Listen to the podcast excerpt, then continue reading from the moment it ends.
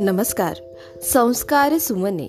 चला ऐकूया बौद्ध कथा या उपक्रमामध्ये मी विद्या कवई नरवाडे आपणा सर्वांचे पुन्हा एकदा हार्दिक स्वागत करते.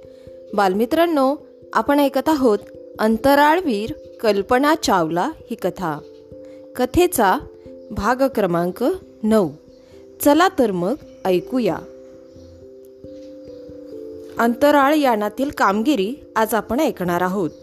अंतराळ यानाच्या उड्डाणाचे दोन उद्देश होते. एक मायक्रोग्रॅव्हिटीचा सूक्ष्म गुरुत्वाचा अभ्यास करणे. या अभ्यासासाठी यानात एक छोटी प्रयोगशाळा होती. दुसरा उद्देश होता उपग्रह अवकाशात सोडणे. या उपग्रहाने सूर्याच्या बाहेरच्या वातावरणाची छायाचित्रे घेऊन पृथक्करण करून संगणकात नोंदी करायच्या होत्या. त्यांचे विद्युत संदेशात रूपांतर करून नासाच्या प्रयोगशाळेत पाठवायचे होते. कल्पनाकडे तीन हजार पाऊंड वजनाचा स्पार्टन नावाचा उपग्रह अवकाशात सोडण्याची जबाबदारी होती. आणि तिने ती पार पाडली. परंतु त्या उपग्रहाने आपले काम पार पाडले नाही. अलग झाल्यापासून नव्वद सेकंदांनी त्याने संदेश द्यायला सुरुवात करायला हवी होती. पण तसे संदेश त्याच्याकडून आले नाहीत. याचा अर्थ त्याच्यावरची यंत्रणा व्यवस्थित काम करत नव्हती.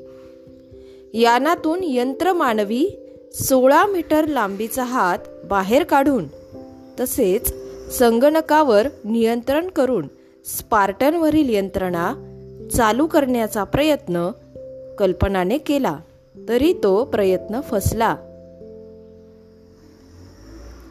त्या प्रयत्नात स्पार्टनला धक्का बसला आणि तो स्वतःभोवती सावकाश फिरू लागला.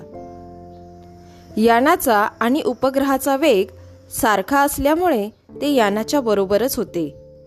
तीन दिवसानंतर दोन अवकाशयात्री यानाबाहेर अवकाशात चालत गेले. त्यांनी स्पार्टन उपग्रह पकडला आणि हातानेच त्याचे स्वतःभोवती फिरणे थांबविले. तो स्थिर होऊन फिरू लागल्यावर सात तासांनी दोघेही यात्री यानात परत आले. अंतराळातील यात्रीच्या चालण्यावर नियंत्रण ठेवण्याचे काम कल्पना संगणकाच्या सहाय्याने करत होती. एकोणावीस नोव्हेंबर एकोणीसशे सत्त्याण्णव ते पाच डिसेंबर एकोणीसशे सत्त्याण्णव असे सोळा दिवस कल्पना आपल्या सहकाऱ्यांसह कोलंबिया यानात अंतराळात होती. त्या काळात यानाने पृथ्वीभोवती दोनशे बावन्न फेऱ्या मारल्या. म्हणजे अंदाजे एक कोटी किलोमीटर अंतर त्यांनी गाठले.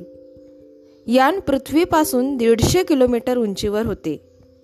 स्पार्टन उपग्रहाने शेवटपर्यंत त्याचे काम पार पाडले नाही. त्याच्याकडून संदेश येऊ शकले नाहीत. यानातील प्रयोगशाळेत मात्र सर्व प्रयोग व्यवस्थित पार पडले.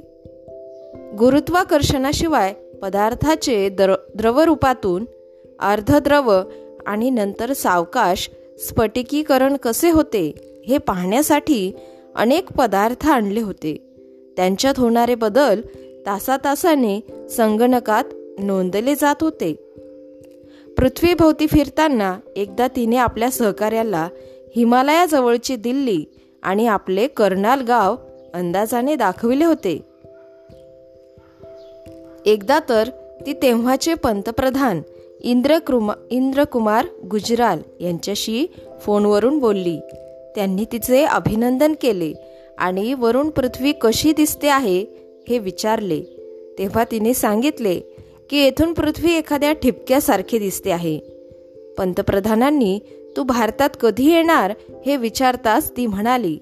मोहिमेहून परतल्यावर माझ्याबरोबरच्या पाचही अंतराळ यात्रींना घेऊन मी भारतात येणार आहे. पाच डिसेंबर एकोणीसशे सत्त्याण्णव साली यान पुन्हा पृथ्वीवर आले. सर्व यात्रींना पुन्हा पृथ्वीवरील गुरुत्वाकर्षणाची सवय व्हावी या हेतूने.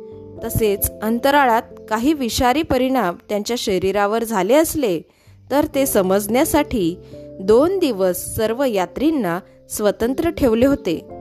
सर्व यात्रींसह यान सुखरूप आल्याचा सर्वांनाच आनंद झाला. भारतीयांनी तिचे खूप कौतुक केले. तिने एकदा भारतात यावे अशी सर्वांचीच इच्छा होती. अनेक लोकांनी आणि तिच्या आईवडिलांनाही तसे प्रयत्न केले.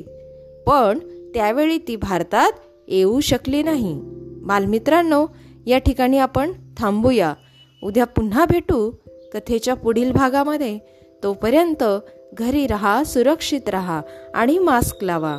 माझा मास्क माझी जबाबदारी. धन्यवाद.